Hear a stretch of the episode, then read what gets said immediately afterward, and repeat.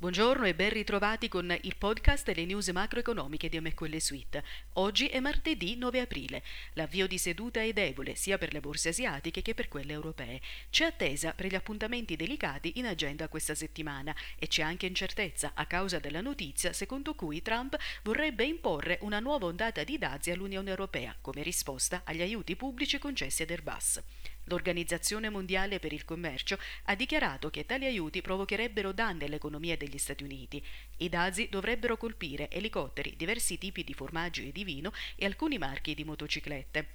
Da oltre un decennio l'Unione Europea e gli Stati Uniti combattono sulle reciproche rivendicazioni di aiuti illegali ai giganti Airbus e Boeing. Entrambe le parti hanno pagato milioni di dollari di sussidi per ottenere un vantaggio nel business globale dei velivoli civili.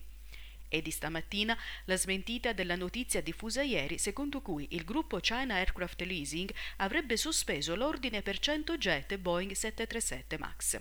In seguito alla notizia, ieri la Boeing ha chiuso con 3% di ribasso, causando una flessione dello 0,3% al Dow Jones.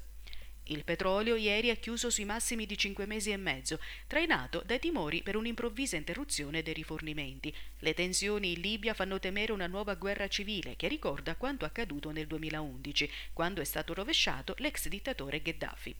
In Venezuela la produzione sta precipitando e la recente interruzione elettrica ha dimezzato le esportazioni.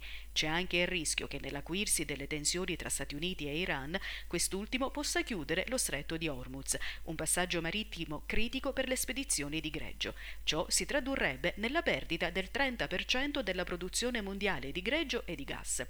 Per il momento è tutto.